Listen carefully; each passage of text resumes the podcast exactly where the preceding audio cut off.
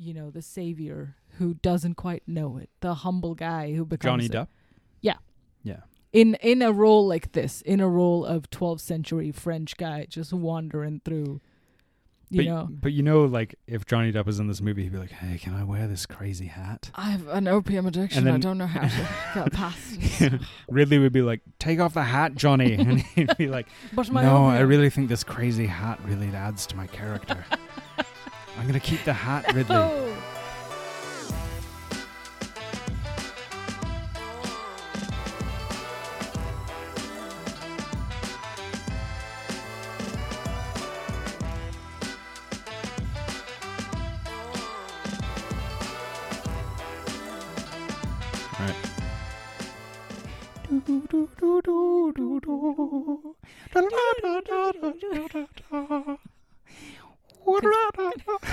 We, we're going to get sued for using the likeness. Because that was a perfect uh, um, yeah, imitation rendition. Of the soundtrack yeah. of this film.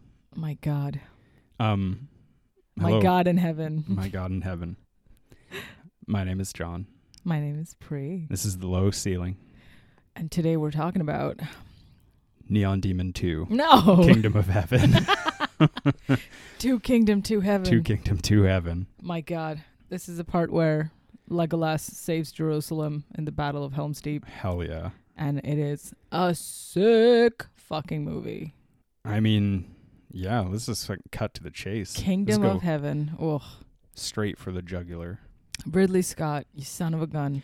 I want to, uh, so right off the bat, let's be clear. Mm-hmm. We are talking about the roadshow director's cut version of Kingdom of Heaven. Goddamn right. And the reason we're talking about it is because the theatrical cut in its release, people were like, "Well, that sucked."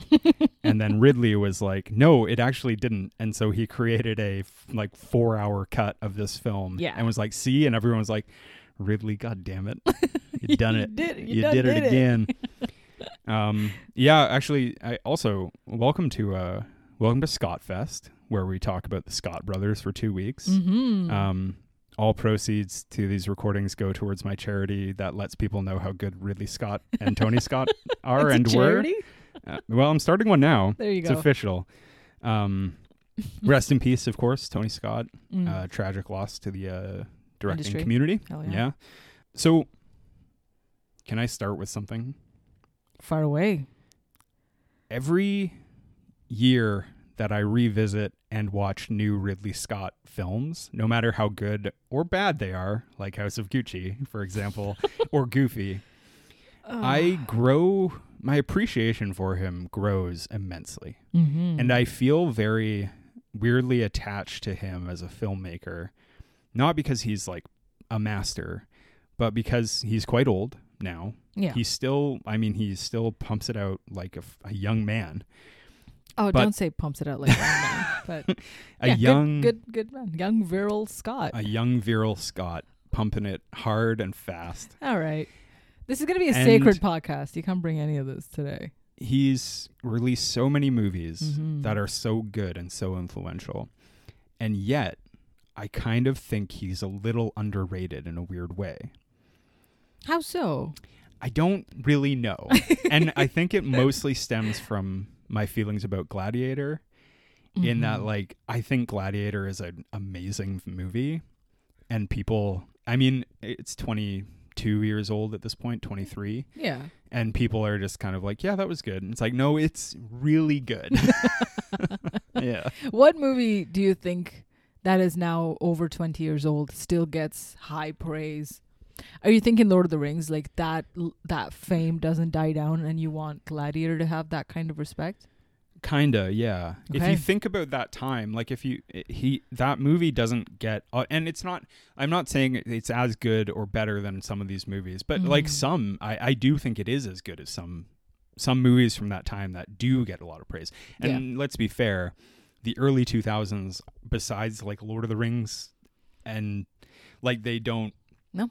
they aren't really yet seen as a filmmaking time that people are like really nostalgic for, but hopefully they will be soon. But we talked about this a lot in the wake of The Northman, which I thought was good, but not great. I mm-hmm. was like, mm-hmm. I don't know. This reminds me a lot of Gladiator, and Gladiator is just so good. And I really felt a lot of this when Ridley Scott released Gucci and Gucci and, and Last Duel. And The Last Duel, yeah. In, in the same year. Yes. And I was like, we're so lucky to have such a talented filmmaker around. And we're lucky that someone like him, whether you, wh- however you feel about those two movies, releases films at the clip and rate that he does and still makes really good movies. I love The Last Duel. I thought The Last Duel was quite good. So yeah. fun and just... Ugh, excellent. Gu- Gucci I'm was insane, we... but we did enjoy our time in the theater. Yeah, it's no House of Gucci, I'll give it that. If The Last Duel had like a double role Jared Leto, maybe then it could have been improved vastly. But you know what? Gucci had to take it. Um, but we're not here to talk about all those movies. We're here to celebrate Ridley Scott mm-hmm. and maybe one of his most underrated accomplishments, in my opinion. one hundred percent. Kingdom of Heaven. All right. two thousand five. You got to freestyle on this for twenty, twenty straight minutes. Go. I, the year is eleven eighteen, France. We are transported to eleven eighteen, France. Are you trying to get You know the, what? It's not eleven eighteen. It's eleven eighty-four. Let's just say twenty. Are you trying to get into the plot like right away? No, I'm setting the scene for like the mood. So I want you to imagine we just did when music. We sang the song. Okay.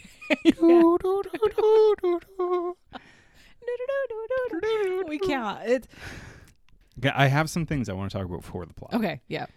Firstly, is this the best director's cut ever? Now, people will already be scoffing because Ridley is famous for a lot of director's cuts. First and foremost, Blade Runner being yeah. cut about forty-five times after it was made. Sure. But in terms of the reversal of reception for this film, and quite honestly, the complete quality reversal when you view the changes mm-hmm. in this cut, and it's so incredible. Do you th- I, so do you think, like, what do you think of that? I and I have a lot to say about the theatrical cut versus the director's cut, but we can we have to only come to that once we're into the plot. Mm-hmm. So I don't want to give too much away right now, but my God, the movie... just loses all that makes it great in the director's cut because you saw it in the theatrical version that is forty-five minutes shorter than it needed to be. This movie needed to have been four hours long or however long it is, three and a half. You know, and today if they made this movie, this could easily be like you said, like a four-parter H B O miniseries, just bang it out scene for scene, and it would have been so fulfilling. Um, yeah, I think it, it lost out because it came out in two thousand five. This is pre Game of Thrones and pre all the Marvels and uh, and pre pre streaming. Yeah, yeah, yeah pre streaming and and f- to sit down and pay attention to this like epic masterpiece that I don't know. I, I it didn't. The theatrical cut buried the movie. I actually like movies. I, I don't. I sometimes lots of movies are too long. Let's put it that way. But I love it discovering a movie that you're like, this is really long, and you're like, it needs this. That's the that is the mark of like true talent. Like, not many movies need to be the length they are, but there are a lot. There are a very few. I mean, we mentioned Titanic, Return of the King, this movie, mm-hmm. The Irishman, even. I, and I'm like, it needs this treatment. Yeah. And I don't want it for every movie. Not every fucking John Wick four is supposed to be like nine hours long. And I I don't know if it needs that, but lots of movies, like I really, um, I really love when it's like it needed all of this. Yeah. And I love that about this movie. And, um, so speaking of like Lord of the Rings, I'm quite, uh, controversially, I don't like the extended editions of Lord of the Rings. I don't think they're necessary. Every scene that's extended in them, I'm like, yeah, I get it. I get why you cut that. I, I totally get it. Yeah. The way that this movie, it completely changes like its tenor in the differences between the theatrical and director's cut. And I say that as a kind of uneducated because I haven't seen the theatrical cut since it, since it came out. Mm-hmm. And I've only ever watched the director's cut since then.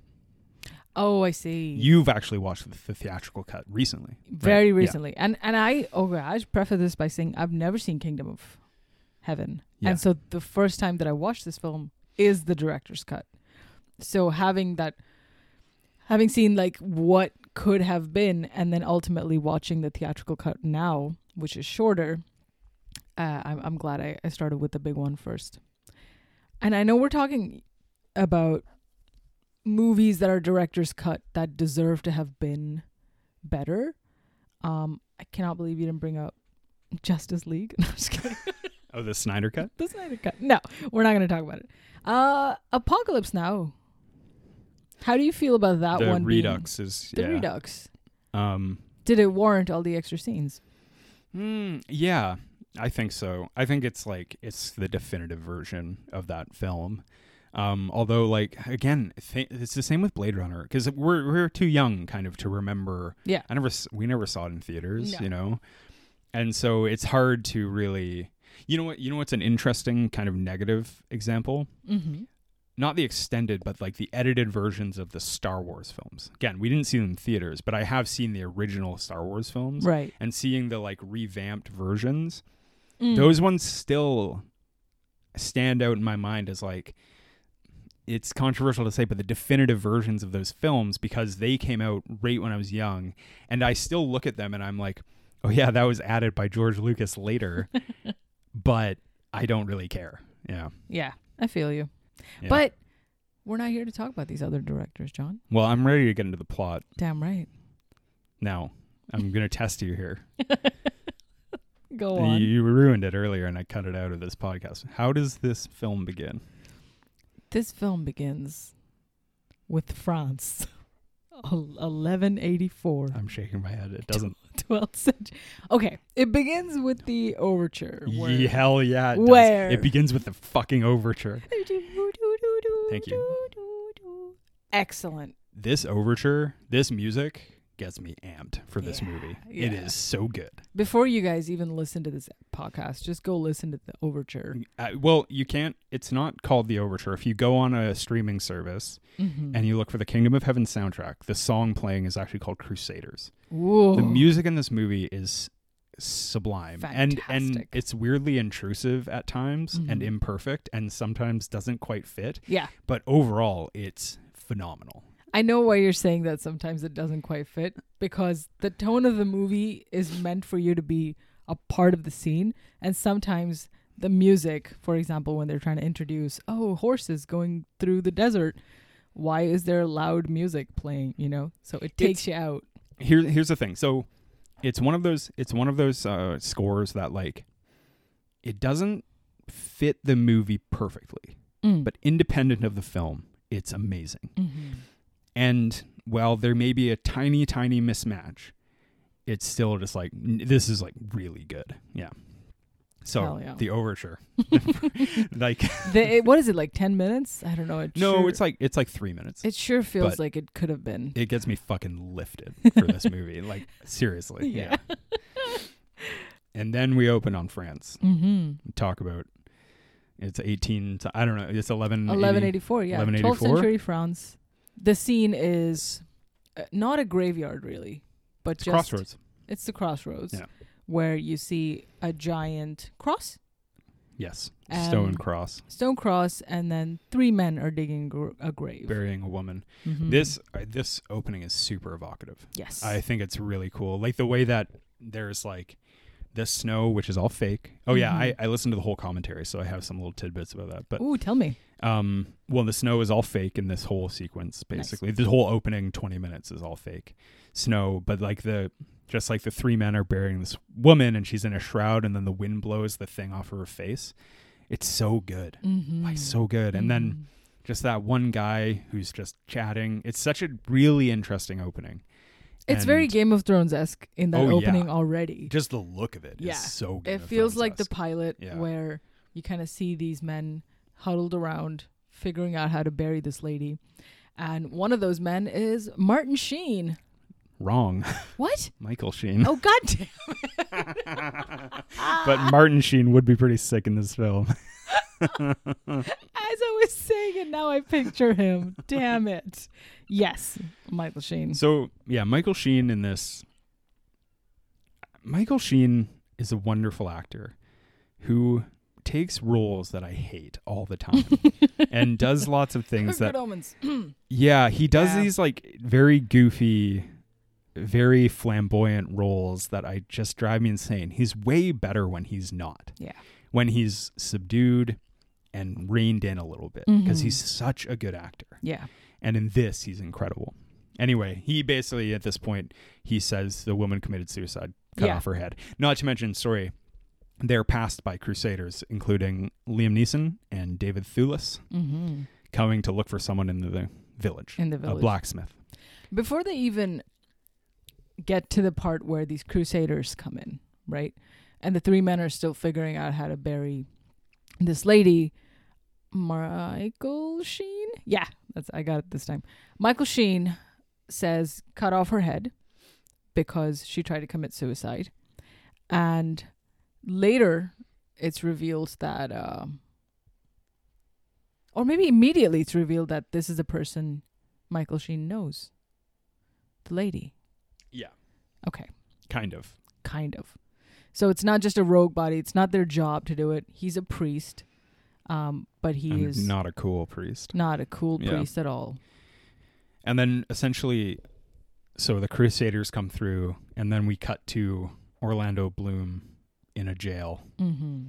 having been arrested for something, but he's been told to be released because he needs to help build a church because he's a blacksmith. That's right. A really talented blacksmith, actually. Mm-hmm. This is something that William Monahan, the writer, who wins an Academy Award the year after for a little film called The Departed, Ooh. Um, he said in the commentary was that a lot of stuff that's stripped out of the theatrical cut um, kind of undercuts Orlando Bloom's role and makes him seem a little unrealistic. But the director's cut leaves a lot of stuff in where it's like you find out how smart and talented and capable he is. You find out things like he's been to war. He's built war machines. He's fought in battles and stuff like that. Because mm-hmm. I, th- I believe in the theatrical cut, they don't reveal a lot of that. So you're just like, how did this fucking guy become the defender of Jerusalem? And then you kind of, in this, you're like, oh, he's really smart. Yeah. The thing that Monahan keeps saying in the director's, in the commentary is um, he's like a provincial um, Da Vinci. Yeah. You know, so he's a, he's an extra oh, wow. talented person. Okay. Yeah. And see, I didn't pick up on any of that.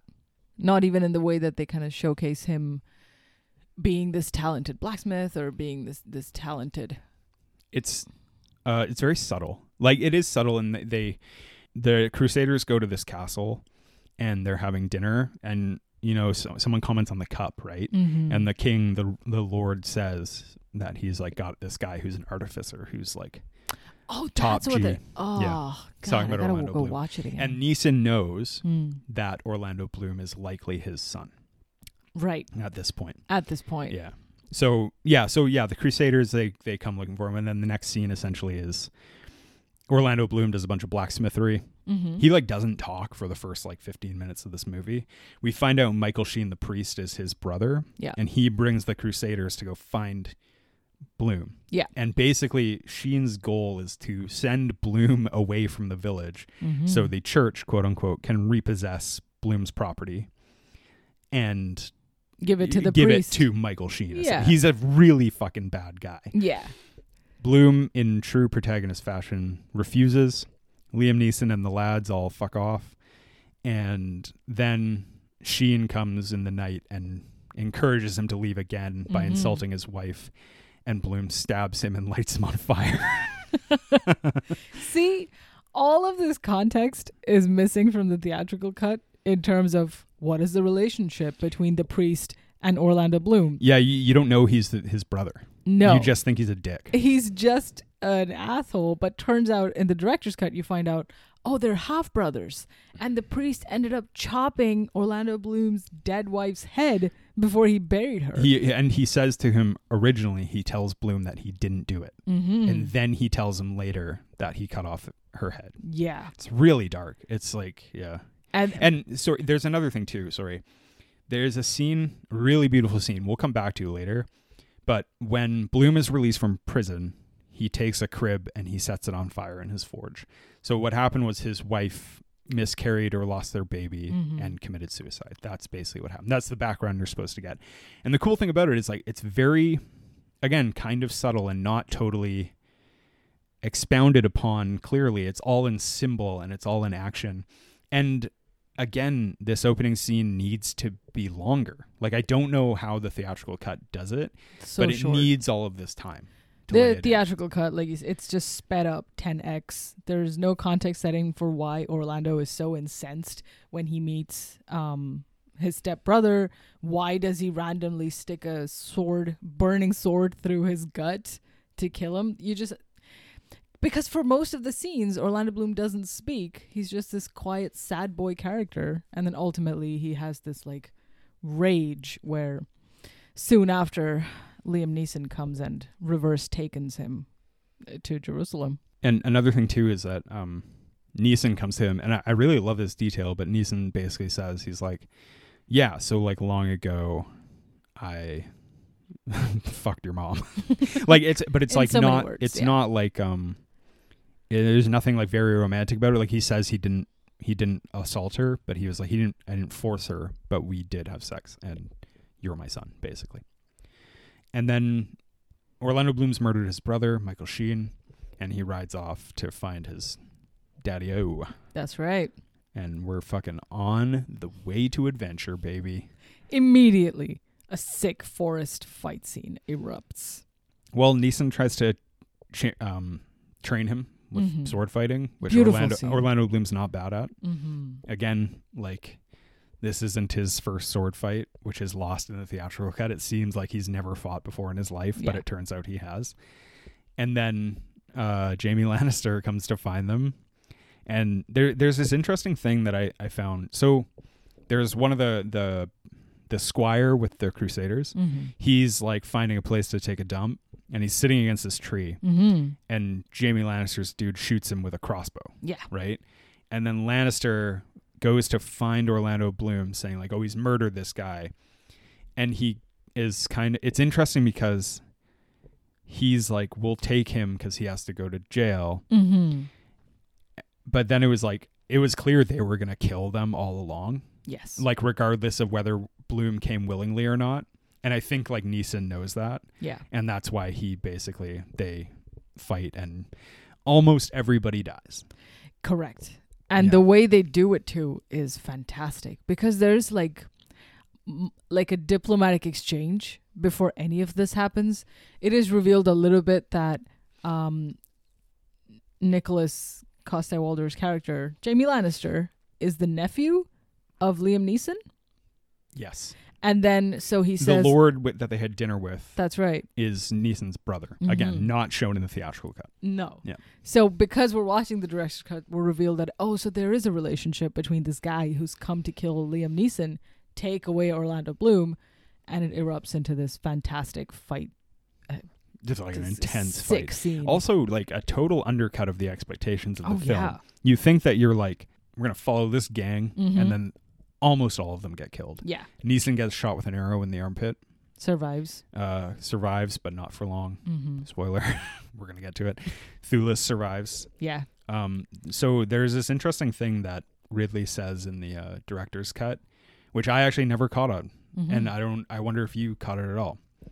You've confessed your creepiness with David Thewlis. Yeah, he's so and, creepy. And I've confessed about how much I love him as an actor. Yeah. Thewlis is really good in this movie, mm-hmm. and he's deliberately meant to portray like an angel. That's really? The entire idea behind his character. He's like a guardian angel for Orlando Bloom from basically this point forward. You know the way he touches his head when he rides past with the sword? Uh-huh. That's the symbolic thing behind him. Oh, I thought it was just a quick knighting. Chook, you're a knight, go but fight. He constantly is like showing up and giving Orlando Bloom pretty sage advice, especially after Neeson's character dies. You know, I, I didn't pick up on that vibe at I all. I never picked on a, up on it either. But and now that they say it, I'm like, I get that. I know? don't. I still don't really agree with that at all. I think it's because he's so creepy and just there in his presence, not really adding much to the scene. But just being like this philosopher guy who kind of says things that are kind of shady. Hold on, though. Mm. There's a scene later, which is really great between Thewlis and Bloom. Yeah. And we, we can talk about it right now. Let's talk about one of the big themes of this movie. Right. It has a very dim view of religion. Correct. I would say. Mm-hmm. And, but it does not have a dim view of humanity, I don't think. Mm-hmm. And there's a scene. So when Orlando Bloom is in Jerusalem, after he's basically taking control of Ibe- Ibelin, and Thewlis arrives because he came later to Jerusalem. Yeah. And he says, like, how do you find it here? And Orlando Bloom says, God doesn't speak to me. And Thewlis says, I don't put any stock in religion. Mm-hmm. What is, like, godly is right action and helping people who can't help themselves. And then he says, Jerusalem isn't isn't with God. Jerusalem mm-hmm. is here in, in your, your head, head and here in your heart. Mm-hmm. And that is the theme of the film, basically. Yeah. yeah. Like, it's really beautiful. Like, yeah. Monahan again says that. He says the same thing in the commentary. He's like, lots of people ask if this movie, which we, we're going to talk about later, but he's yeah. like, was this movie influenced by, for example, the Iraq War? Mm-hmm. And he was like, no, this movie is about right action. Mm-hmm. That's it. And I was like, that's such a succinct way of putting it. And it's really interesting. Well, all of it is, well, not all of it, but most of it is based on occurrences, right? The the main character who later w- is revealed as Saladin, who's this like Muslim ruler of then Jerusalem who comes to fight, was a real person. All the Crusaders and the war with the Templars and all of that is still a real. So I don't know if the current modern connections to Iraq War or anything that is a fallout of like religious conflict has to be, I guess it is related to it, but I don't know if that was the original intention for Mister Scott there. I, I don't know. We're going to talk. I want to talk about Let's that a out, though, little you know later yeah. because I have some other thoughts on it. There are parallels. There, yeah. The big theme that I think about in this film a lot mm-hmm. is God's will, which mm-hmm. is in, in, enacted a lot in the film in both sarcastic and sincere ways. Yeah. And just like Thewlis says when he, he says, take a ship to the promised land. And if you survive, if God has, if God has um, use for you there, yeah. you'll survive. And yeah. if not, God, God be with you.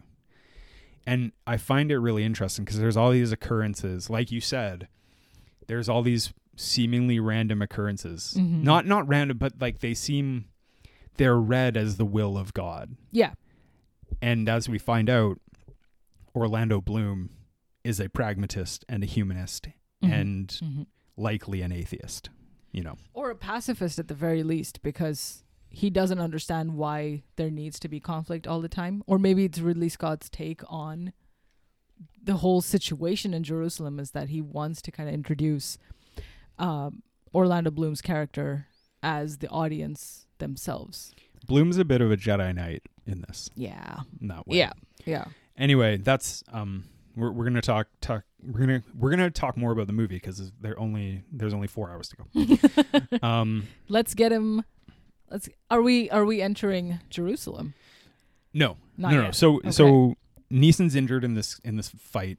They head off to Messina in Italy to take the ships down mm-hmm. to the pro- the Holy Land. Yeah. Neeson is clearly dying. Mhm. There's an arrow in him, which he breaks off. And yeah. so their arrowhead is stuck between his ribs. And as Thewlis says to him, either a cyst will form or marrow will seep into your blood and you'll die. Yeah. And that's God's will. Right. Which is interesting. Yeah. Neeson's clearly dying. They head off to Messina.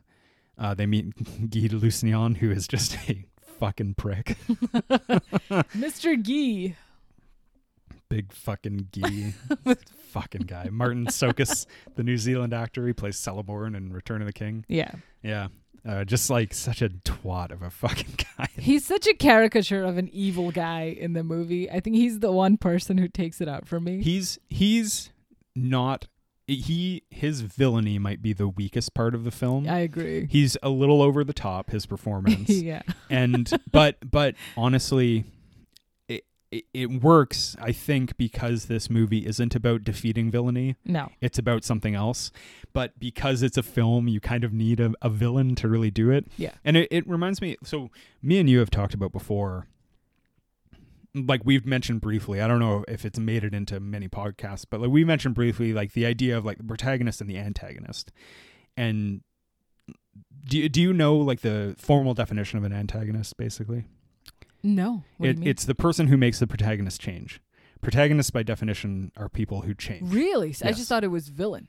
No. Oh, interesting. That's different. So, and complex stories and well-written and interesting stories sometimes, mm-hmm. they have, they're not that simple to really yeah. just be like, he's the main character, therefore the protagonist. He's the person he has to kill at the end, therefore the antagonist. That's not always clear. You know what Very I mean? Very cool. So, Guy de Lusignan doesn't really antagonize, quote unquote, Orlando Bloom mm-hmm. because he never makes Orlando Bloom really change no. from the humanist person that Orlando Bloom's character is. He is a villain in that way. Yeah. But he's not as fleshed out, in my opinion. He's just a little jerk. Yeah. Yeah. Yeah. So anyway, and and the movie is complex in that way, in that it's like, well, lots of people make Orlando Bloom's character change the way he is. Mm-hmm. Sibylla, Baldwin, mm-hmm. Tiberius, David Thewlis, Liam Neeson, they all do, right? But they're not per- quite antagonists either. It's many different things. So I don't know. Very cool. Yeah, yeah. But I think, you know what? Now that you mention it, that makes me feel even more sad for Orlando Bloom's character and the, well, also for Orlando Bloom, the actor, because then I feel like why a big part of why this movie fell flat is because Bloom does little to nothing to add to it. Everybody else is such a powerhouse performance. Everybody else is almost always in the limelight, even when Orlando Bloom is standing next to them. And he's meant to be the protagonist, like you said. So between, you know, Brendan Gleeson's character, between Liam Neeson, between uh, the lady Sibylla, who we'll talk about shortly, where is our guy Bloom? Forgettable. Do you still think that now that you've one hundred percent watched the movie? More so I, now. I have changed my view of Orlando Bloom's character. Mm-hmm. I quite like him in this film.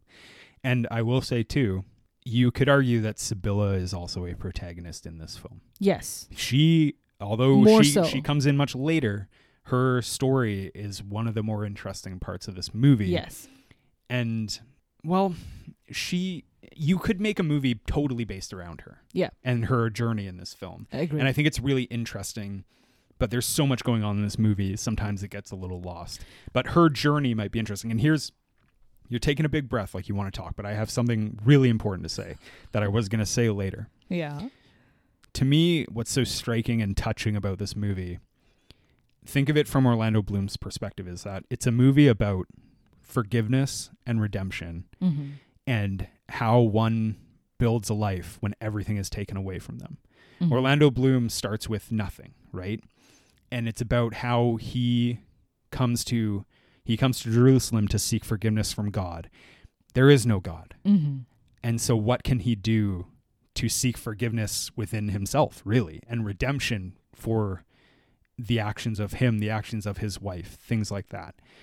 And how do you make this life? Like, obviously, he's pretty lucky that his dad's like, well, I have a huge fucking house and property in Jerusalem if you want to yeah. rebuild your life. Like, pretty cool. I'm number but one crusader. I got you. It is about that, like redeeming after all of this loss, right? And the thing I think is so cool is that Orlando Bloom comes to Jerusalem with nothing, just a promise of a new life. Mm-hmm. And he encounters Sibylla, who has everything.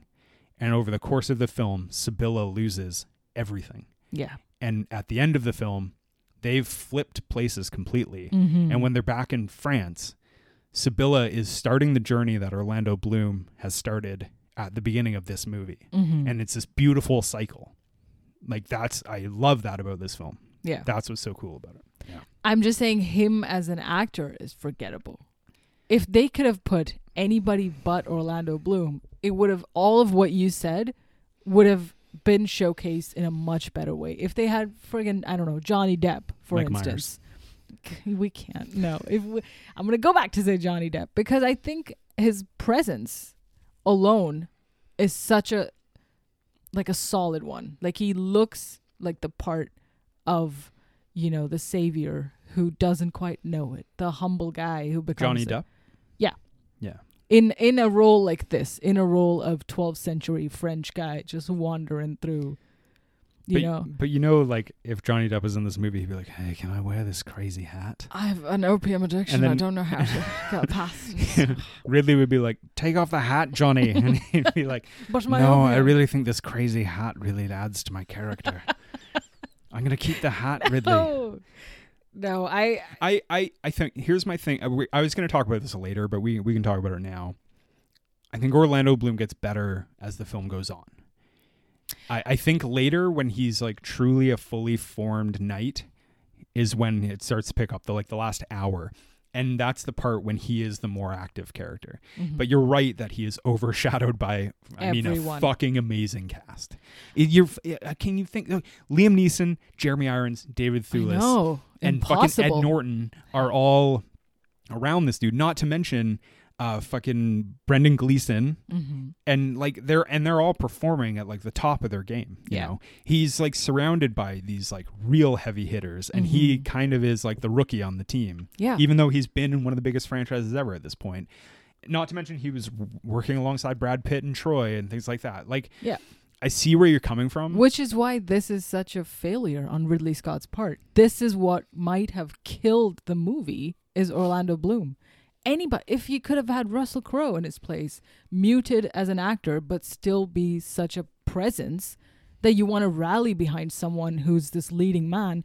I just don't see myself feeling that way about Orlando Bloom, regardless of whether or not he gets two extra lines of dialogue later in the film. The only time that Orlando Bloom makes this rousing speech, which is fantastically written, and I'll get into it after as we progress through the plot. But like, that scene is maybe two minutes, but the rest of the movie is like four hours. So we're all just waiting on this guy to show up, who I, kind of never does. I that's so funny. I kind of like I disagree. Not because I think Orlando Bloom is incredible in this, but maybe it's I'm just biased, and I, I felt. The more I've watched this movie, I feel so much more charitable towards Bloom because he was criticized in this role. Not yeah. he wasn't like he wasn't panned, but people were just kind of like he was a little bit of nothing. Like you say, you mm-hmm. you're not alone in feeling that way. The more I've thought about this movie, I'm just like I feel so charitable towards this performance because mm-hmm. he's got it tough, and the movie around him is already so good that it does kind of elevate his performance in a way. So it's also that's, that's how I feel about it. It's also one of the best things I've seen him in. Orlando Bloom's it might be his works, best role. one hundred percent. Yeah. Like he, I'm I'm glad he did it for himself, but it's just not for me. You, you know what? You know what? So he is on the director's commentary as well. Mm-hmm. And obviously he's dedicated to his craft, and he's very thoughtful. And whatever you think of him as a performer, the other thing I think you people, I mean, people think about it more now, but it's a little underrated, is the physical aspects of this role are intense. Mm-hmm. And he's really good at that. Yeah. He said like there the scene where they the cavalry charge. Yeah. He was like he was like I'm pretty good on a horse, and this was really hard. Yeah. And I was like, "Oh yeah, cuz he's done a lot of that shit." Like he's a very talented physical actor, I think. Yeah, in, he in, Legolas the shit out of that yeah, scene. It was great. But even that the scene where he he f- gets attacked by those two knights, mm. like just the way his body movement and stuff where you're just like, "Yeah, I'd be fucking tired too, man. Holy shit." And like yeah. so I think people give that more credence today. Speaking of, I mentioned John Wick earlier. Like yeah. people are impressed with the things that Keanu or the stunt team behind those movies can do. Mm-hmm. And when you look at these old films, I think it's kind of like, yeah, you got to give them credit because a lot of that stuff too is like in-camera work yeah. that they got to do. Yeah, one hundred percent. Can you imagine if Keanu Reeves took the spot of Orlando Bloom? But it's like young Keanu. No, again, also forgettable. You just... I don't know why they cast a very soft leading male to show that, oh, but he's a, you know, austere, you know, boy. He's one of the biggest stars in the world at that point, though. I know, but just as a leading man in a film that is so blockbuster, epic, four-hour war saga, and then you, you just cast just Mister No Facial Hair? What's, come on, it just doesn't. Fake beard, too. Fake beard too. God damn. Hey, I gotta say though, that episode in uh, Easy where he tries to have a threesome with Kate McCucci, yeah. he's so fucking charming in yeah. that. He's really wonderful. um, okay, we gotta get back to the plot. That's we've diverged on Bloom. Okay, Bloom, shipwreck. Yes, but before that, Bloom gets knighted. Great scene, yeah. Great scene right. where Liam Neeson is just about to call it quits. He's about to die, and he picks up a sword, and he places it on Orlando Bloom's head and says, uh, protect the king of Jerusalem, and if the king were to die, protect the people. Serve the king of Jerusalem. Serve the king. And if the king dies, protect the people. Ah, serve the king. Interesting how this happens. And they're in a chapel, and they're surrounded by holy men, mm-hmm. and he says nothing about God. No. Because really, that is the moral uh, takeaway yeah. from this entire film, is that God is in your head and heart, but really, because of whatever maxims are set within the Crusaders, is the, in their philosophy versus the Templar philosophy versus, you know, Muslims, or however they see it, it's all about the people and not really so much about religion itself. Yeah. There's lots of, there's a lot of thematic stuff about religion masking the true intentions of man. Mm-hmm. And I think with Neeson and Thewlis, and later you find with Tiberius, Jeremy Irons, that they don't really believe in that. They yeah. believe in right action. Actions of man. Yeah. Mm-hmm. Um, yeah, and then Neeson dies. And then Bloom hops on a ship and is setting sail to Jerusalem. Yeah. And my God, what a you know, ship ride. You know what's cool about that that sequence? With, uh, which I didn't know. Um, Orlando Bloom says in the commentary, the sequence of the shipwreck, like the actual shipwreck in the sea and stuff. Yeah. He was like, yeah, when I watched this movie... Um, I didn't realize this was in the film. Oh. I was like, what? That's weird. And he's like, yeah, so I think Ridley took these scenes from the siege later, changed the color and stuff, and then took scenes from his film White Squall and created this C G I shipwreck what? sequence that I didn't realize I was in. And I was like, that's so cool. 'Cause, and then Ridley says, he's like, he's like, yeah, you could have cut from Messina straight to the beach with all the wrecked ships. But he was like, but I thought I could do this for like very cheaply. I could make this short sequence. Very and I was cool. Like, we're blessed, man. Good. The guy is talented. Good direction, yeah. Mister Guy. Yeah. Yeah. And, and then, of course, the ship crashes, but Bloom is the lone survivor because God has purpose for God's him. God's will. God's will. And, and Bloom ends up on a desert where he meets Jafar from Aladdin. And he finds... Hold on, we have to shout out Alexander Siddig is the actor's name. Right. He is fucking great in this film. Excellent. He's so good. Is it the guy who he fights in the desert? Well, the guy who's faking being... The guy got who it, said, I'm that guy's servant, but okay, he's okay. not. Yeah. Got it. So he fights a guy, he kills the guy, and then there's another guy with him. He fights the guy... over his own horse. Yeah. You idiot. the guy the guy's like, that's my horse now. Yeah. It was very yeah. yeah. There is an okay. Sorry. There is one little thing here in Orlando Bloom's performance that I really love. When he the guy's like, he says that's his horse, it's on his land. And then he says, how can it be his horse? And then the guy's like, he said he'll he'll take the horse. And then Bloom just stands up and he's so tired and he's just like, no. No. yeah. Yeah. A lot of Bloom's dialogues, even later on in the film, are very monosyllabic. Yes. yes. Yes and no. Yeah. Um, but yeah, then so he obviously it's a showmanship of his skill, and the second man on the horse is like, oh, I was just his servant. Don't mind me. Let me take you into Jerusalem. And well, the, Orlando Bloom tells him to take him to Jerusalem. Right. Yeah. Perfect. And that's where we as an audience, and, and I thought this was a really, really clever way to introduce us to Jerusalem, because we don't know anything about the Holy Land. Neither does um, Balian, uh, Orlando Bloom's character. And so we enter with him as an outsider.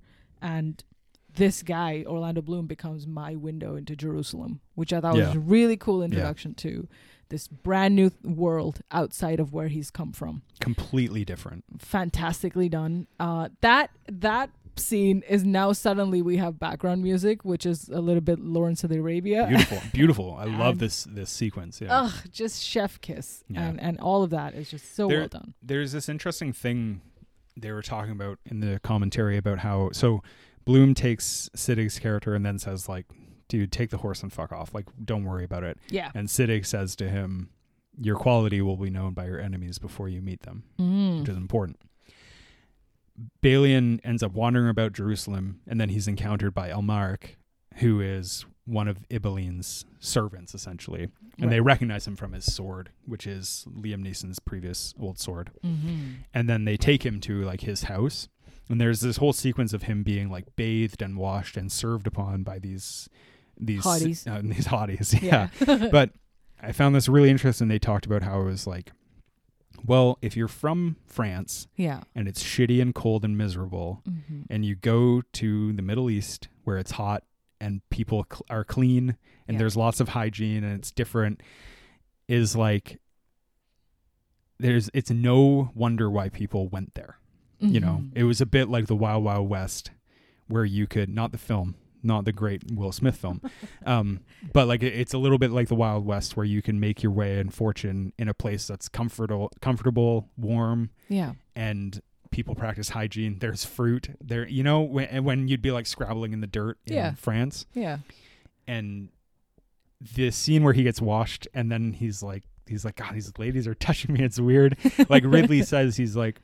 He's like, well, he wouldn't have had as much experience with hygiene as yeah. they do there. Yeah. Because he's like, in Northern Europe, it's so fucking cold all the time and no way to heat yourself that you might only wash like once a week because it's such a miserable experience to soak yourself in uh, cold I didn't water. Think of that. And that I never thought cool. of that. I, I thought it was a really interesting idea. Nice. Whereas like in the desert, it's like nice and oh yeah, yeah, it's relaxing. You gotta clean up.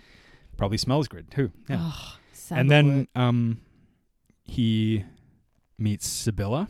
Mm, hottie number one. Number the number Jerusalem's one hottie. Hottest. yeah. yeah. Eva Green, baby. And gotta say about Eva Green is really good in this movie. The costuming her for her character mm. is unbelievable. Excellent. It's some of the best like single character shit in for any sure. movie ever. It's so amazing. Sick turban. Really underrated situation. Yeah. Very nice. Um He gives her some water. Mm-hmm. That's very sexy. They make eye contact. Mm-hmm. They're definitely going to get at it. They're definitely going to get to it. She's, yeah. And so this character, have they already introduced who she is? No, he doesn't know who she is. Okay. She comes to the house and wants to talk to the Baron of Ib- Ibelin. Mm-hmm. And he doesn't know, she doesn't know who he is. And she says, tell the Baron that Sibylla calls, and he doesn't know who Sibylla is, basically. Right. But she doesn't realize she's talking to the Baron. That's right. right. And then Thewlis arrives. He talks to... Oh, we forgot one thing. Sorry. Orlando Bloom goes to Golgotha to beg forgiveness from God, and he buries his wife's necklace there. Oh, yeah, because yeah. he's obviously forgotten about all his sweet dead lady wife now that he's yeah, but in the that's, presence that's of... a really... That that was the scene that, like, struck me about... Yeah. You know, this scene where... Because he sits on this... On Golgotha, like, all night, kind of, mm-hmm. and it's just like... He literally has nothing. Like, he doesn't know what he really has, you yeah. know? And this is him restarting his life, like mm-hmm. pressing the reset button on his life. Mm-hmm. He's said goodbye to his wife. He's begged forgiveness from God. God hasn't spoken to him, so he has nothing. Mm-hmm. Then it turns out he has a sick house in the middle of Jerusalem. Yeah. And another sick house in the outskirts. What's up? Anyway, and then Thewlis arrives. He says the thing, serve the people, right action, thing we've been over before. And then, so while he's in Jerusalem... This is when we, he finds out that Sibylla is married to Guy, the total cunt of a husband. He was just a, to- still just a total dick. It's a marriage of convenience. Yeah. Sibylla is not mm-hmm. so happy with him. Mm-hmm. And can you blame her? Like, Jesus, this fucking guy. He's such a whiny little crap face. She's got a little He like sits down him. At the table and sees Orlando Bloom and he's like, I cannot eat here. Get this man away. And then he just gets up to leave and Sibylla doesn't have any reaction on her face. So he makes a jab at her and be like, oh, my wife never complains when I leave. That is either the best of wives or the worst of wives. Oh, God. Yeah. And it's great. It's such a great line. And of such course, as soon as he leaves. Sibylla's like, oh, it's a weight off my chest. Jesus. But Jeremy Irons, the sweet old grandpa he is, turns to her and says, to the best of wives. And they toast. And it's great. You know why? Mm. Jeremy Irons fucks in this movie. He's so good. Yeah. He is. Oh, man. He's great. He's such like a, he is so kind of like just tired ass Jeremy Irons mm-hmm. doing his best. Mm-hmm. Yeah. Plays a character named Tiberius, who is actually based on a real character, but they d- his his real name was too complicated, so they made it something very, sim- you know, his name was the same as some other character, and they so they had to change his name. Yeah, but he's a real character from history. And then Orlando Bloom meets the king, Baldwin. King of Jerusalem. Yeah, Baldwin the fourth. The leper king of Jerusalem, Dope whose mask. face is always covered in a mask. And till the end of the film, we never get to see who it is. And John and I were... guess well I was trying to guess back and forth, who the hell is this guy, because they never reveal the face, and it, there's this like somewhat mysterious mixed accent, and you can't tell you can't make out immediately who it is, but once you realize that it's Edward Norton, it is hard to unhear it, and it is fantastic. I think it's one of the best things he's done. Never shows his face in the entire film, obviously because he has leprosy. And King of Jerusalem, what a pimp. I believe he was super enthusiastic about doing it too for that reason. Nice. And so I, I was thinking about this movie. So one of the reasons I think that Ridley did a director's cut, not to mention the fact that he's just like, well, fuck, I like doing director's cuts and I want to do a better movie. I, I do think he did it to, and he, the thing is this, the Roadshow edition, he screened at a theater. Like he did screen it. And I think part of it was to...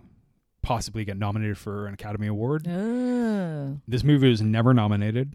I think it could have been nominated in many categories. Yeah, as had costuming, score, yeah. mm-hmm. uh, lots of technical stuff. Um, I also think maybe the only major nomination it could have garnered was Norton for Best Supporting Actor. Mm-hmm. Could have really been that. It would have been a really brave kind of nomination because it's really it would be really rare to have a character whose face is basically hidden the entire time. But he's really good in this movie, and it's a really effective role. Mm. Yeah. Mm-hmm. Um, I honestly, too, I like, I'm so partial to this film, but I really think William Monahan should have been nominated for Best Original Screenplay. Oh, yeah. Come uh, on. Once you see the director's cut, you're just like, this is such an incredible piece of writing. It's a robbery. I, I feel it. Yeah. Some of the, some of the scenes are so beautifully written mm-hmm. and just so like... just you can watch it as a single scene and just be like, this is so interesting. Not the one with Thewlis where he says like Jerusalem's in your head and in your heart, and then the one when he Bloom meets Baldwin and they play chess. Yeah, it's just such a lovely, just beautiful little dialogue yeah. bits. I, I don't yeah. know, something about her so lovely. Yeah, and I'm glad they take their time to set that scene, and it's not like typical dialogue scene where there's an exchange of back and forth and then it just cut to thirty seconds later, they move on. This movie takes its time, and there is not a moment lost where you're like, maybe that should have been cut out. No, everything feels relevant and important to the following scene. The the chess scene was cut down in the theatrical version, yeah, I believe. Yeah, yeah, yeah. And that's one of the issues. And and I think the thing that was cut is the scene where Baldwin asks Bloom, mm-hmm. he's like, what do you think of this wall? And Bloom is like, well, you could fix these things about it. Again, showing that this guy is very smart. Strategic, he's yeah. an engineer. Yeah. Yeah. Oh. And so and so later when you find out when he's defending Jerusalem, you're like, he has a lot of familiarity with what's happening here because he's That's been working right. on it. This has been his fucking side hustle, has been defending Jerusalem. Architect, blacksmith. Yeah. Sweet and, boy. Yeah. And it was another thing. So moving on from there, he inherits Ibelin on the outskirts of Jerusalem, yeah. where he watches over this road, of p- this pilgrim road, basically. Mm-hmm. And he kicks that fucking shit into shape. He digs a well.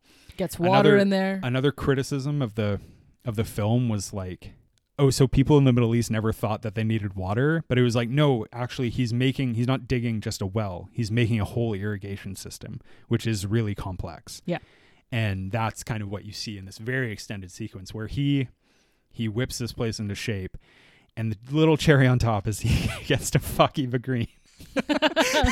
They like Bonus. immediately start a torrid affair. She yeah. just like shows up and she's like, well, I'm staying here this weekend. Like, what's up? Excellent. And she's uh, this whole sequence with her, she's so great. Yeah. The scene where she has the the candle in the, they're talking in the hall mm-hmm. and she says something about like there is a light between them, and then she blows it out, and that's when they start hooking up. Yeah, that's a really cool scene. Yeah, cool is the word for cool it. Cool is the word for it.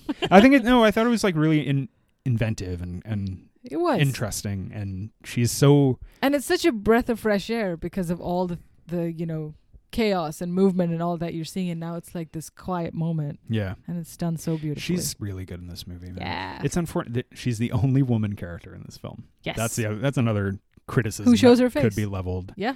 She's the only one who has a, like a line of dialogue. Yeah. I swear to God. Mm-hmm. Yeah. Mm-hmm. Um, it definitely doesn't pass the Bechdel test. No. Yeah. Even every scene she's in, she's either talking about her brother, the king of Jerusalem, or her husband, Guy, the the guy of Jerusalem. What is he? He's like a knight. Jerusalem's biggest dick. He's the mayor of Jerusalem. And then, or, uh, which is later revealed, her son. Her son. From another, not Guy's son, from another marriage. Mm-hmm. Um, I will say that uh, despite all of that, I do think... she's a well-written character, and yeah. she goes through, as I said, a major arc. She is the she is like the secondary protagonist of this film, essentially. If Orlando Bloom was entirely removed from this movie and was just some guy who did his part and ended up coming to Jerusalem, that is where the movie starts for me. Is once I meet Sibylla, I'm like, tell me more about this lady. Yeah. And she could easily have been the protagonist, like you said. She could have led the film to the end of it. I think I think that's one of the reasons, though, is that she takes the reins of the film in, in lots of ways. Yeah. And, and she shares it with Orlando Bloom. Mm-hmm. It starts, the first third of the film is very much like, this is Orlando Bloom's story. And then all of a sudden, it's like you have protagonist one A and one B. Mm-hmm. And... And and a lot of that is not in the theatrical cut. A lot of that is because of the director's cut. It adds about a, a lot of her story back in. Yeah. Um. Yeah, so they start a, a torrid affair, essentially. Mm-hmm. And, uh, yeah, this, you're right. This is where the movie, like, this is kind of like where the movie's second act starts picks in a weird up. way, even yeah. though it, you could argue it's much like, I don't know, but it starts to pick up because that's when... It lays the seeds of yeah, conflict. Of everything, everything. Everything. The Templars kill a bunch of Muslims, mm-hmm. and... um that's not cool because they're not supposed to do that. I mean, there's peace between Christians and Muslims at this point. Yeah. And the Templars are like, no, we like war. Not it's God's our... will. Yeah. And Brendan Gleeson is just mental. And I, you know what? The, this question about like the Templars versus the Muslims and then the Crusaders and Christianity and, and Islam, all of this. And I know we're saying all of these very heavy religious words, but throughout it, the theme of the film, which we talked about early on, is what does it mean to be moral? What does it mean to do the right thing? Um, Ridley Scott does such a fucking great job of differentiating the good guy from the bad guy in a restrained way. So when he talks about Templars versus Crusaders, Templars are obviously like the warriors, right? They are financially motivated. They want to do what they do to protect the city, first of all. Crusaders are like the pilgrims who are religiously motivated and want to protect the people. Both are Christians. And then Muslims are shown as people who want to come in and take over Jerusalem because they claim the right over that place. The Holy Land. The Holy Land. Yeah. So... But I, do, and some of the criticism I read online was like, oh, I don't know, if, are we glorifying the act of Christianity? But no, we're not. I one hundred percent don't agree with that at all. I don't think there's any gl- glorifying of Crusaders at all. If anything, Templars are the bad guys, very clearly. If anything, the Muslims are the the, the most, most reasonable positive light. Yeah. one hundred percent. And I want to but, talk about it more when we get into well, Sal- Saladin. But so. Sorry. No, no, no. I just want to say that he gets such a clear picture, such a non-Hollywood take on Islam for once that it's so fucking refreshing. And it is so hard to do post nine eleven. Well, I think that one of the things is that if you painted the um, Muslims in a bad light, it would be, there would be like big accusations of anti-Islamic Islamic Islamophobia, uh, totally. Islamophobia, not anti-Islamophobia. Yeah, Islamophobia, which was like we talked about this in Jared. Not we didn't talk about Islamophobia, but we talked about the climate at the time. Yeah, fucking rampant. Yeah, it was fucking rampant at the time, and I want to I want to talk about it a little bit later too. But the thing I love about this movie, as an as a non-religious person, is it does not pull its punches about Christianity. No. And it doesn't pull its punches necessarily. Christianity just happens to be the religion, but Bloom's character is constantly pulled into things being like, well, you know, God wills it, so why don't you do this totally politically motivated thing? And he's yeah. like, and he says no all the time, yes. even if when it would benefit him greatly. Yes. There's a point, it's and it's fucking like, this is like the nail in that coffin. Mm-hmm. When they're about to defend Jerusalem, when Saladin is about to march on Jerusalem, yes. the fucking bishop guy is like, well, why don't we just leave? And and Orlando Bloom's like, no, we have to defend Jerusalem. And he's yeah. like, and he's like, what about the people? And the, the Pope guy is like, I don't know. Well, if God wants something from him, he won't let them die. It's like, what do you mean? He's and like Bloom is so just like, oh, you fuck this fucking guy. And he's the asshole victim. They're serious assholes in yeah. this fucking movie. And, and they always couch it in God's will. Yeah. When, um, before Baldwin decides to march on Kerak, mm-hmm.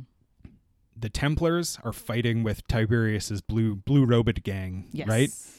And the guy, that one guy says, he's like, if war is, is necessary, it's the will of God. Yeah. And it's like, no, you guys just murdered a bunch of fucking Muslims. Mm-hmm. And and they're just like, well, if, if God wants war, it's, war is necessary. And it's like, no, you did this.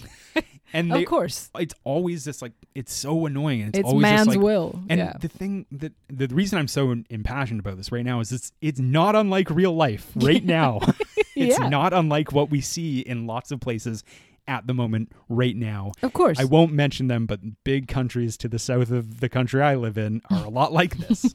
And it's ridiculous. Yes. Yep. Yeah. Yep. Well, there's a reason. And they've moved why. on from fucking Muslims to trans people, L G B T Q plus people, of and course. women. And it's ridiculous. Yeah. Anyway. Ugh.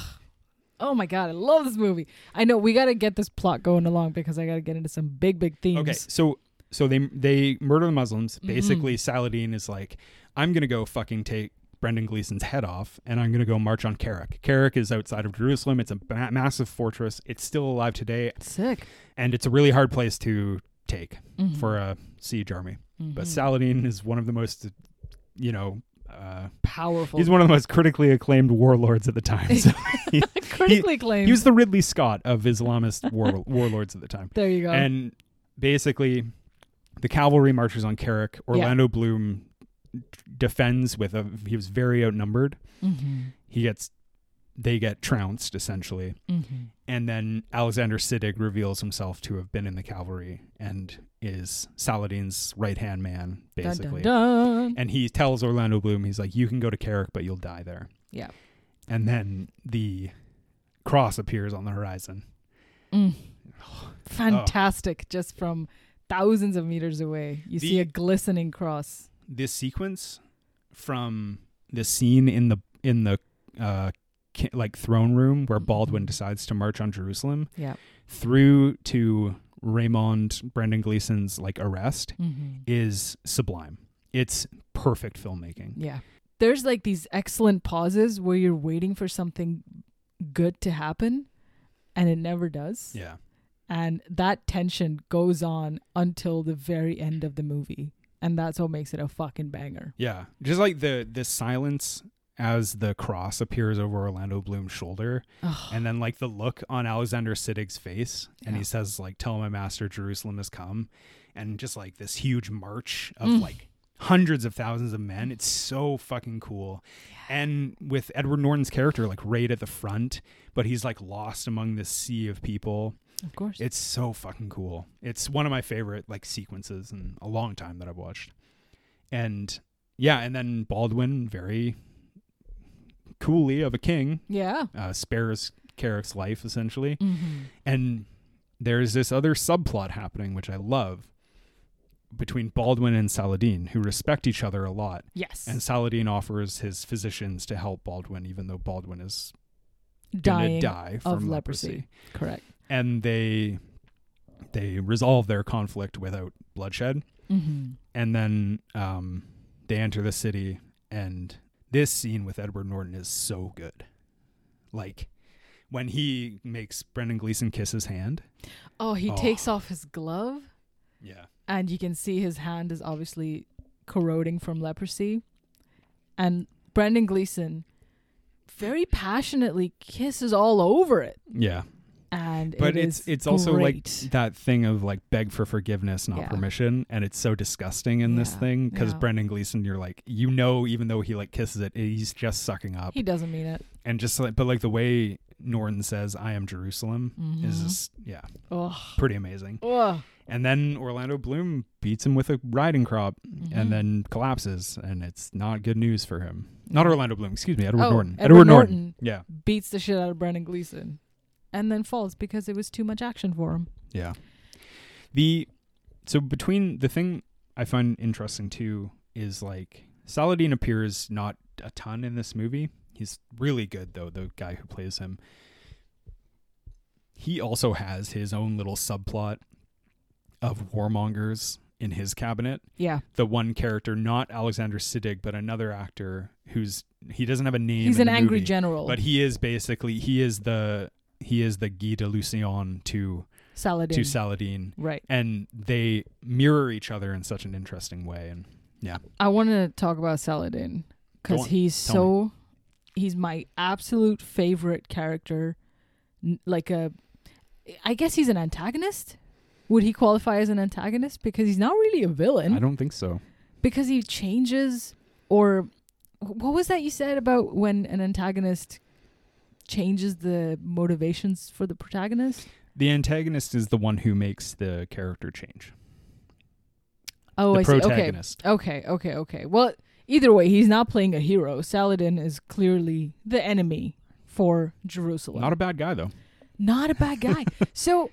in Kingdom of Heaven, he is your non-stereotypical good guy, olive branch extending Muslim character. He's not what Hollywood has ever shown. Go on, you have raised hand. Saladin is chivalrous, like yes. a knight. Of course, and he's a he's like he's a moderate Muslim. Okay, for the movie, he's shown as a reasonable guy who claims that he has a right over a piece of land and he's going to fight for it. He's going to want it, but he's not going to do it in like a snaky way that some Templars would. He also, I, I will say, just to point out, he, he has this way of embodying holiness mm. in this film, in that mm-hmm. at the end, when Orlando Bloom surrenders Jerusalem, he says that A hundred years ago, the Christians massacred every Muslim in Jerusalem. And he says, I'm not those men. That's right. Yeah. So there is, and but like even before he gets to the end of where you find out, oh, this is Saladin's character, it's shown every single step of the way that he is a religious guy, but he's not a fanatic, right? He's not radicalized in a way that every fucking just dumb movie shows Muslim people to be. So there is this like humbling moment where um, there's one scene where he's talking to the villain in his army, the the angry general. He's called the mullah in the movie. Right. And he, yeah. and he and he says, how many battles did God win for Muslims before I came? Right. Which is such a cool scene. Such a dunk too. And he's, yeah, yeah exactly. Because he's like, oh, you guys go on about your gods, but then really it's men out here getting shit done.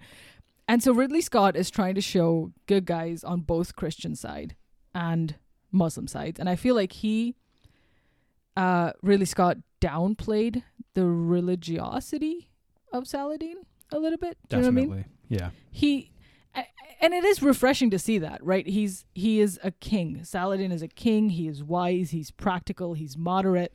He's virtuous. Like he said, he's honorable man.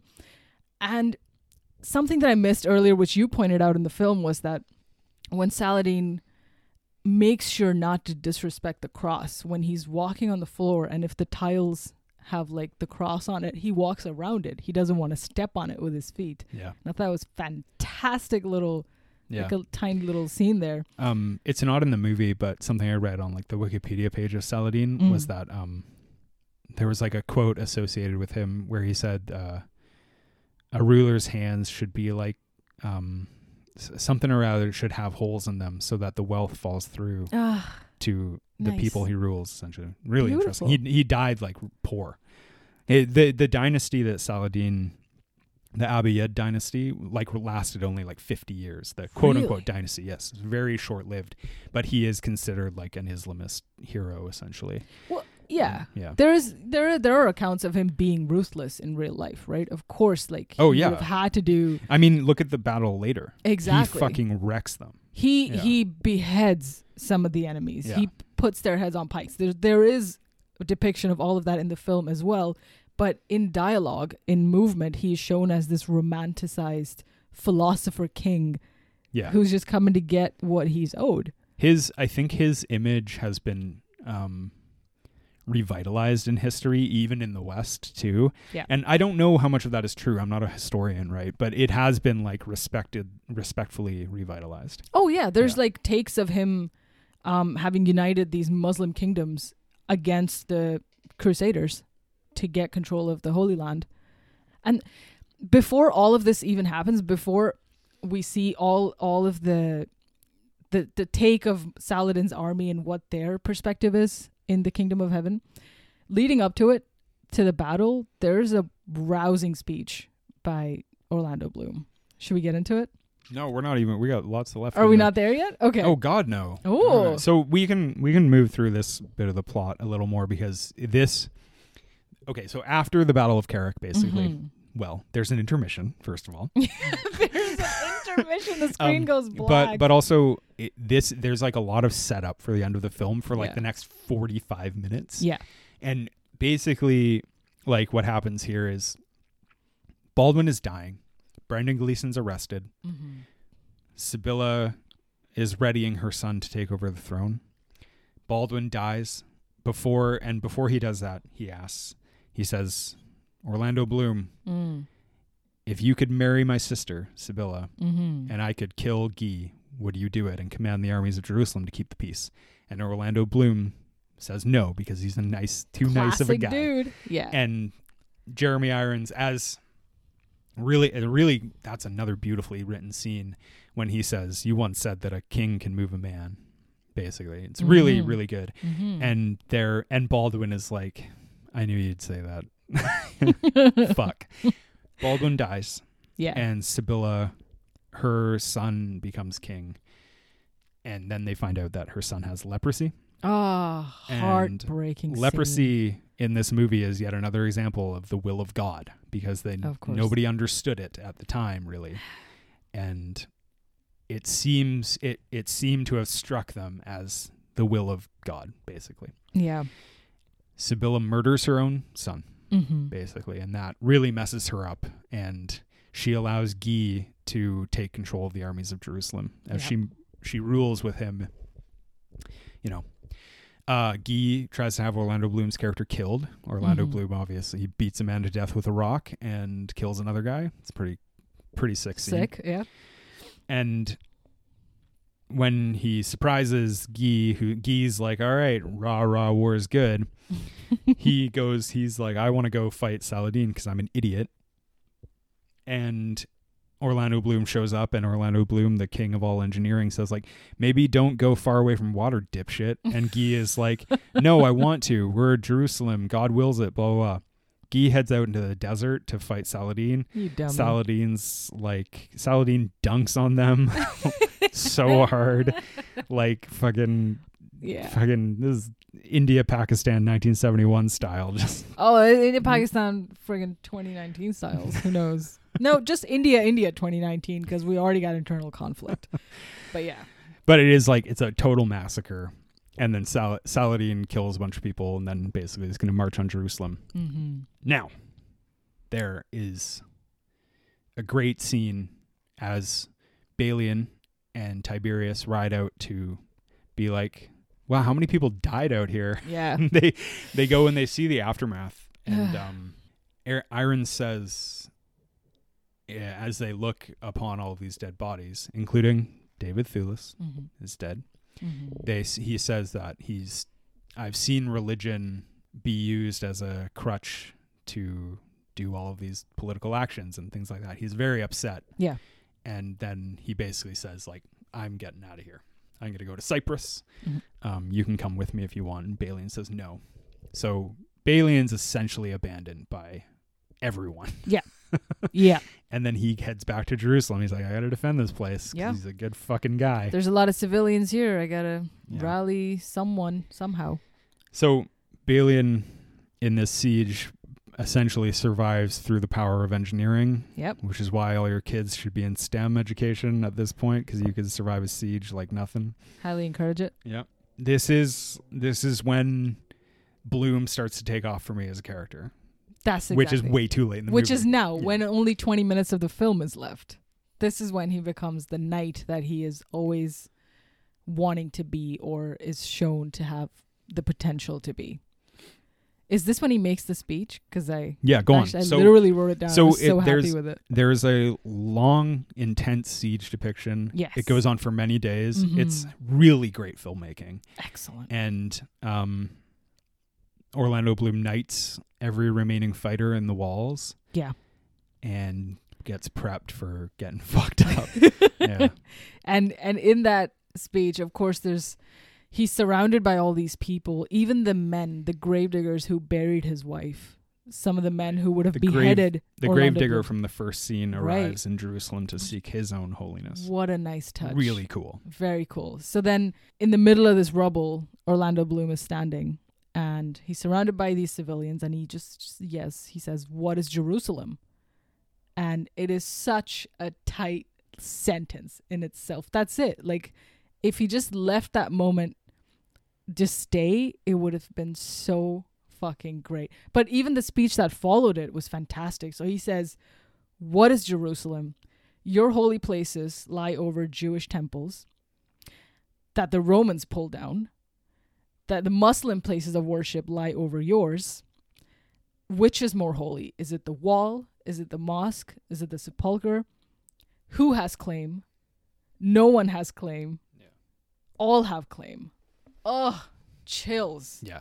Fantastic. Really, really good speech. And then some guy goes, "That's blasphemy." And Orlando Bloom says, "Be quiet." Yeah. And that's it. That's the, the ten, fifteen, thirty seconds where actual chills, because this is word for word something you could say for like the, twenty nineteen New Delhi riots. This this is, um, I, I know how you feel about Orlando Bloom, as we talked about, but this is kind of like, you're an advocate, as I said, for how beautifully written this script is. Absolutely. My God. And I never thought of it until like this week when I was rewatching the movie. I was like, there's some scenes, some of this shit, and this is so beautifully written. Mm. Yeah. Yeah. And and that's yeah. that's almost capped by when when Bloom surrenders Jerusalem and he says, "What's Jerusalem to you?" And Saladin says, "Nothing, everything." Ugh. Ugh. And and you know, and it is like a obviously, it's a story of the twelfth century Crusades, da, da, da. How can it be relevant now in two thousand five? But and Ridley Scott does That's such kinda... a great way of like not having Eurocentric bias fall into it. It's so hard to have this narrative after nine eleven, and I, it is done so fucking well. I wanna I, I wanna talk about that mm. about about what you just said about Eurocentrism after mm-hmm. after we get through this plot, because I have something kind of on that. Yeah. Okay. So. Basically, big, long siege, really great. Mm-hmm. Bloom ends up sur- surrendering Jerusalem for safe passage of all people to Christian lands. Yeah. And Saladin takes it over. And there's this scene where he doesn't walk on the cross.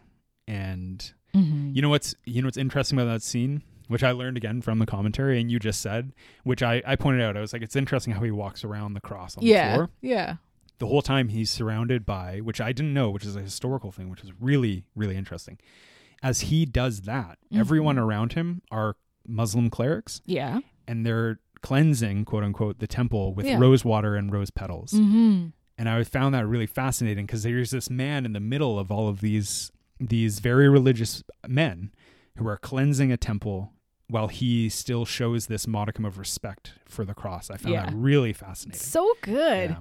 Because he's a he's a chill guy. And so during this time, too, and Monahan admits this is an issue in the script, we kind of lose Eva Green. So what she is what she's done is basically denounced queenhood. She's cut off all her hair, mm-hmm. and she leaves the city as a regular woman. And I want to say that is one of the biggest differences for the, the from the theatrical cut. Did we mention cut. She murders her child? Yes, you did, yeah. Okay, yeah. So in the theatrical take... all of that is gone. Her son doesn't even exist. And what a loss that is. Can you believe it? Oh my God. So the whole part about her son having leprosy, her having a son at all, her son having leprosy, her son being now the king of Jerusalem, her having to murder her son. All of that makes her seem like, oh, oh, it's not coming from a place of grief or loss. It's coming from a place of ambition and greed. It just, it makes her seem like she's just upset to be married to a fucking That's bomb. Like, and she's reduced yeah. to this fucking, her, just a her girl. character is reduced to, her character is only how it relates to the man she's involved with. And I cannot and that believe is they kind cut of problematic. Yeah. yeah. And yeah. so at least, at least in the director's cut, they kept this kid and they showed this side of her as a mother the, doing what's best for the child, foregoing her own want to be the queen of Beirut or whatever she says. This scene, this scene where they see him, the hot wax fall in his hand. Mm. She's so good in that sequence of scenes. And it's such, you can tell it's like she's been punched in the fucking stomach. Yeah. When she sees that he doesn't feel pain. Yeah. And there's like a really beautiful scene between her and Jeremy Irons too, which, mm-hmm. yeah. Anyway, um, yeah, but so she leaves the city on foot and Orlando Bloom finds her and uh, walks with her. And they return. The ending is so good. Mm-hmm. Like, so they return to France. They return literally to this village that uh, Bloom is from. And he walks out of this house and it mimics exactly the scene where he walks out with his baby yeah. um, crib, yeah, which he burns in the fire. And he goes down to where he used to live and he sees that uh, buds have grown on the tree that he planted for his wife. Yeah, and or then, that she was planting in the first scene, I think. Yeah, yeah, something yeah. like that. Nice. And then you reveal that Eva Green has come with him, basically. Mm-hmm. And then he encounters Crusaders on their way to Jerusalem looking for the defender of Jerusalem. yeah. And the Crusaders are Richard the First, Richard oh. the Lionheart. Boom, boom, boom. Yeah. Who would go on to do the Third Crusade. That's right. And then the final shot is them riding past his wife's grave. And he knows that it's there, obviously. Mm-hmm. Eva Green doesn't. But there's a beautiful look he gives. Like, speaking of Orlando Bloom and his acting, there's this beautiful look where he's not like, he's conflicted a little bit. Of it course. Seems he, he looks at it and he, it's like he like looks over it and he feels that sadness, even though he started a completely new life with a new woman. Yeah. And quote unquote has like moved on and let go. Yeah. But there's this small moment where it's this kind of like, you still feel the sadness for that past yeah. life, you know? When he's riding past her grave, Uh, Sibylla keeps going on her horse, but Orlando Bloom stops for a second, turns around, looks at his wife's grave, and then joins her as he rides past. So yeah. that was like the conclusion too. Yeah, comes his full time. circle. Yeah. I love a movie that comes full circle, especially yeah. after a very, very long time. Me too. Yeah, fucking very hell, wholesome. And yeah, like I said, like I love, I love the idea of Sibylla having switched places with Bloom in a way. Yes, I really think that's really an interesting good point. Yeah. I yeah, I didn't even clock that. That was like a. That is what made me kind of be like, this is why she is protagonist one B in a way. Mm-hmm. Is mm-hmm. she goes through and begins a new journey as well. Yeah, it's just different from Bloom's, and that's what makes her character very whole mm-hmm. in this film, and not unlike the theatrical cut, which she's not just, a um yeah a Dash. cipher, a bit of a cipher. Right, you know? That's yeah. a better word. Whew, man. I, I am so Plot. glad this movie just forgoes all that uh, need to be like have exact historical fidelity with everything that happened in the Crusades or the Templars and blah, blah, blah. Who cares? Focus on the morality aspect like you did. Build, double down on giving your characters like, I don't more mass. Like, well, so Monahan and, and Scott are pretty, are pretty confident in their, their, um, historical accuracy, although mm-hmm. Monahan says he said in the thing he was like he was like he's a huge Crusades head, like nice. he knows a lot about it, he did a lot of research, but he was like I love it. He's got a wonderful voice too. I could, he should uh he should host this podcast with us. Um we just talk about The Departed every week.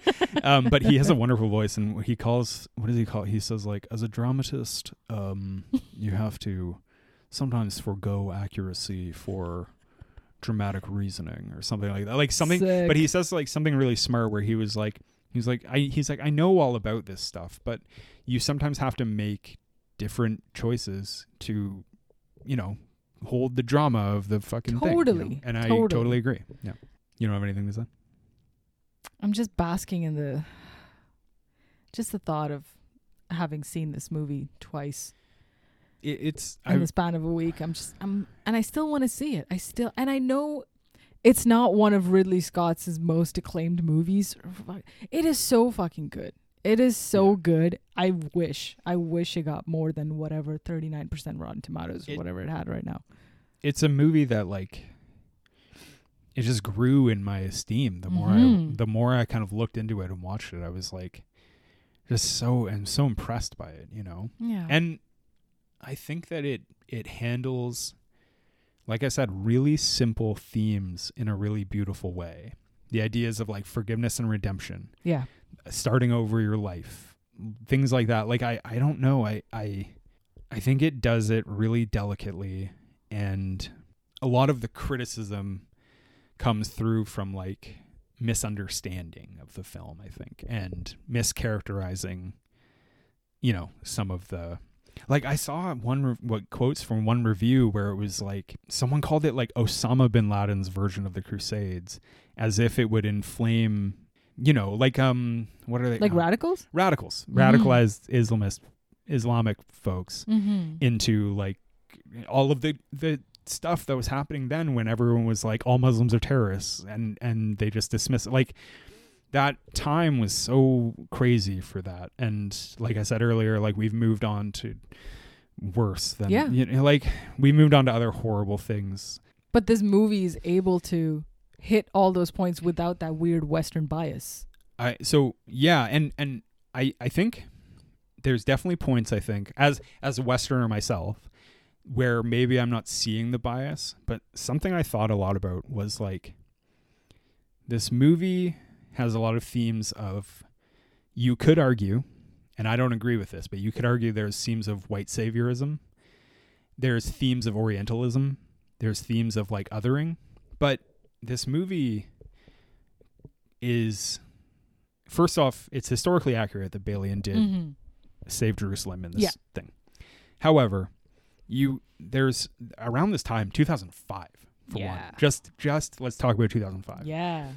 There were many movies that were about the West yep. infringing upon the other in some way, quote, I say that in quotes, and being completely thwarted by the complexities of that that action. Mm-hmm. So let's talk about a couple of those movies. Jarhead. Yeah. We talked extensively about Jarhead. Right. Syriana. Mm-hmm. Mm-hmm. Munich. Oh my God. Was that all pre two thousand five? Damn. It is two thousand. This is two thousand five. Jeez. Okay. The Constant Gardener. Oh, wow. The New World. Mm-hmm. Hustle and Flow. uh,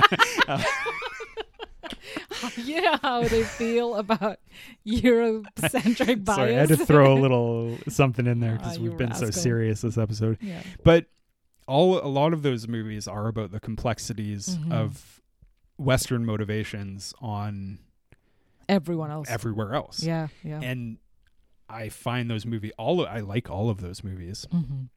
and I think this. This, like, I don't... Monahan says that he wasn't totally inspired by things that were happening with the Iraq War. Like I said, he's a huge fan of the Crusades. Huge fan of the Crusades. Like, he's, like, he's, like, loves the Denver the Nuggets or something. Yeah. But, like, he's, like, a big fan of that period of history, and he said it didn't have a lot to do with it, but it's hard to watch this movie and not read that into it. Like, even I thought of, like, the... all of the... Um, siege engines firing the fireballs and stuff. Mm-hmm. I was like, is that not slightly referencing like shock and awe in Iraq and things like that? And mm-hmm. it's hard to not see that because so many movies are concerned with a similar theme at that time. Yeah, you know. But siege is siege. How else would they have shown it? They have to show brutality to the extent that they did, which was pretty pared back for a movie about laying claim to land. This was more uh, mostly about man's struggle, about coming in terms with his morality, what it, it means to be religious. It's it it we've said it before. There are many themes in this film where the simplistic way for people to justify their action is like, it's God's will. Mm-hmm. Yeah. Therefore, we deserve Jerusalem. Yeah. And therefore, taking it will be God's will, and therefore it will be easy. Yeah. And it's not, because God doesn't exist, and it's not that, you know, like yeah. just because you think you deserve it doesn't mean you can have it. Right. And it's, and how can you not draw a comparison to unjust wars happening in the early, early twenty-first century? Yeah. Whereas it's kind of like, we deserve to do this. We're meant to do this. And it is, therefore it's just. And it's like, well, it's not. And it's a lot more complicated than that, mm-hmm. you know? And I don't know. I, I just found that theme really interesting. But there is a good part where Balian, Orlando Bloom's character, s- towards the end somewhere, he says, God doesn't speak to me. No, that's at the beginning. Is that at the beginning? Yeah. Uh, or, or like just after the first interaction with the army, I guess. And then some, was it David Thewlis' character or someone who says to him, how can you have done all that you have done so far if God didn't speak to you or believe in you? Yeah. You, you never know what's real. Yeah. You're not supposed to know. Yeah. Which is, first of all, like that's that's part of the mysteriousness around mm-hmm. faith and mm-hmm. God. Mm-hmm. But it's also kind of like, yeah, but he did it, you know? Yeah. Yeah. Oh, sick movie. Yeah. Holy shit. Yeah. I have my top five thoughts. Okay. Hit me with your top five. So, top five facial masks that could replace the Leper King, Edward Norton's current mask. Where are the masks from? Like from other cinema? Or from other movies. Okay. Okay. Number five. And this is a serious recommendation, and I wish they had the technology to do it then. But do you know from the Watchmen T V show Looking Glass? Oh, yeah. Oh, Tim Blake Nelson's sick mirror. It's pretty similar. Reflecty. Though. It is pretty similar. Yeah. But I think, but like, I think it's. Oh, you shush, all right? It's daunting and cool, and it made me think of him. So I think that would be that would be one of the options. Number four, and this is like historically accurate and something that would be available with the technology then, something that they could make happen, is Jim Carrey's The Mask. Mask. What? It's wood. Yeah, that was based on a true story, wasn't yeah. it? I just, I just mean it, they would have wood in Jerusalem and they could, you know, so just carve it out and it'd be cool. I wish I could think of a mask quote to use as Edward Norton the leper. Smokin'. Uh, number three. Saladin marches. Smokin'. Just all yellow. Oh my God. That was, it was not the cross that you saw from across the battlefield. It was his, it was his costume. It was Jim Carrey. It was Jim Carrey. Crucified as the mask. Just, yeah. Oh, Jesus. All right. Blasphemy. Uh, number three, Teenage Mutant Ninja Turtle mask. And I know... Wait, who's Shredder or the Turtles? The Turtles. And I know that's their face. It's not a mask, but you know what I mean? Like, it's not just the eye patch. It's the whole turtle head. Basically, Edward Norton's Michelangelo. Okay. It's the orange one, right? I think it would look cute. Yeah, yeah. Slay. Um, number two. And this is a serious one. And mostly because towards the end when Sibylla takes off Ed Norton's mask and reveals his face that's eaten by leprosy, it's mostly the lower half, right? It's the nose. He just and doesn't the have mouth. A nose. It's just gone. Yeah. So for that purpose, because he has beautiful eyes, he could pull off uh, Hannibal Lecter's Silence of the Lambs mask. Just the mouth covered enough. And then, you know, you could still gaze into the King of Jerusalem's Love eyes. Love your suit. Yeah. And finally, the number one mask that could replace Edward Norton's King of Jerusalem mask is Mike Myers' mask. But which one? It's not from Halloween. It's the Austin Powers one. It's just it's just the face of, of Austin Powers. This is a shout out to Baby Driver. That's not a... Oh, God, yeah. That's uh, the only funny part of Baby Driver. Those yeah. are, yeah, those are the only... Yeah. The only, only good part of Baby options. Driver. Yeah. I, you know what? I've never seen Baby Driver, but I do remember that one. Oh, you've scene seen if you, you that's in the uh, isn't the that Edgar in the Wright trailer? Universe? Isn't that in the trailer? I think so. Yeah. Yeah. Yeah. It's like it's like the one joke in Baby Driver because that movie is like not that funny. Weirdly. Damn. Really? Yeah. Do you think? It, hold on. Do you, so do you think Baldwin would look good in an Ansel Elgort mask? no, a, no. Custom, a custom Elgort? No, he's not a baby little ch- child baby. No. no, he's a Tokyo Vice reporter now, baby. Still a child baby reporter. No, he's an ad- a full adult. He's a full-time adult in that show. He's basically a small Ed Norton in that film. But yeah, Austin Powers, number one mask. Yeah. Kingdom of Dreams. That's the dream. That's the w- number one dream. Sick mask, bro. Thank you for listening. Oh, man. Yes. All right. I'm just like, I want to. You're basking in it now. I am basking in it. Yeah. This movie is so good. Hell yeah. Go back and appreciate Ridley Scott for how fucking good he is. Please watch the director's cut. Watch Never the watch ro- the Roadshow director's Never cut. Never watch the theatrical one. No. You'll just be disappointed. Love you all. Scott Fest continues next week. Mwah. Love you. Bye. Bye.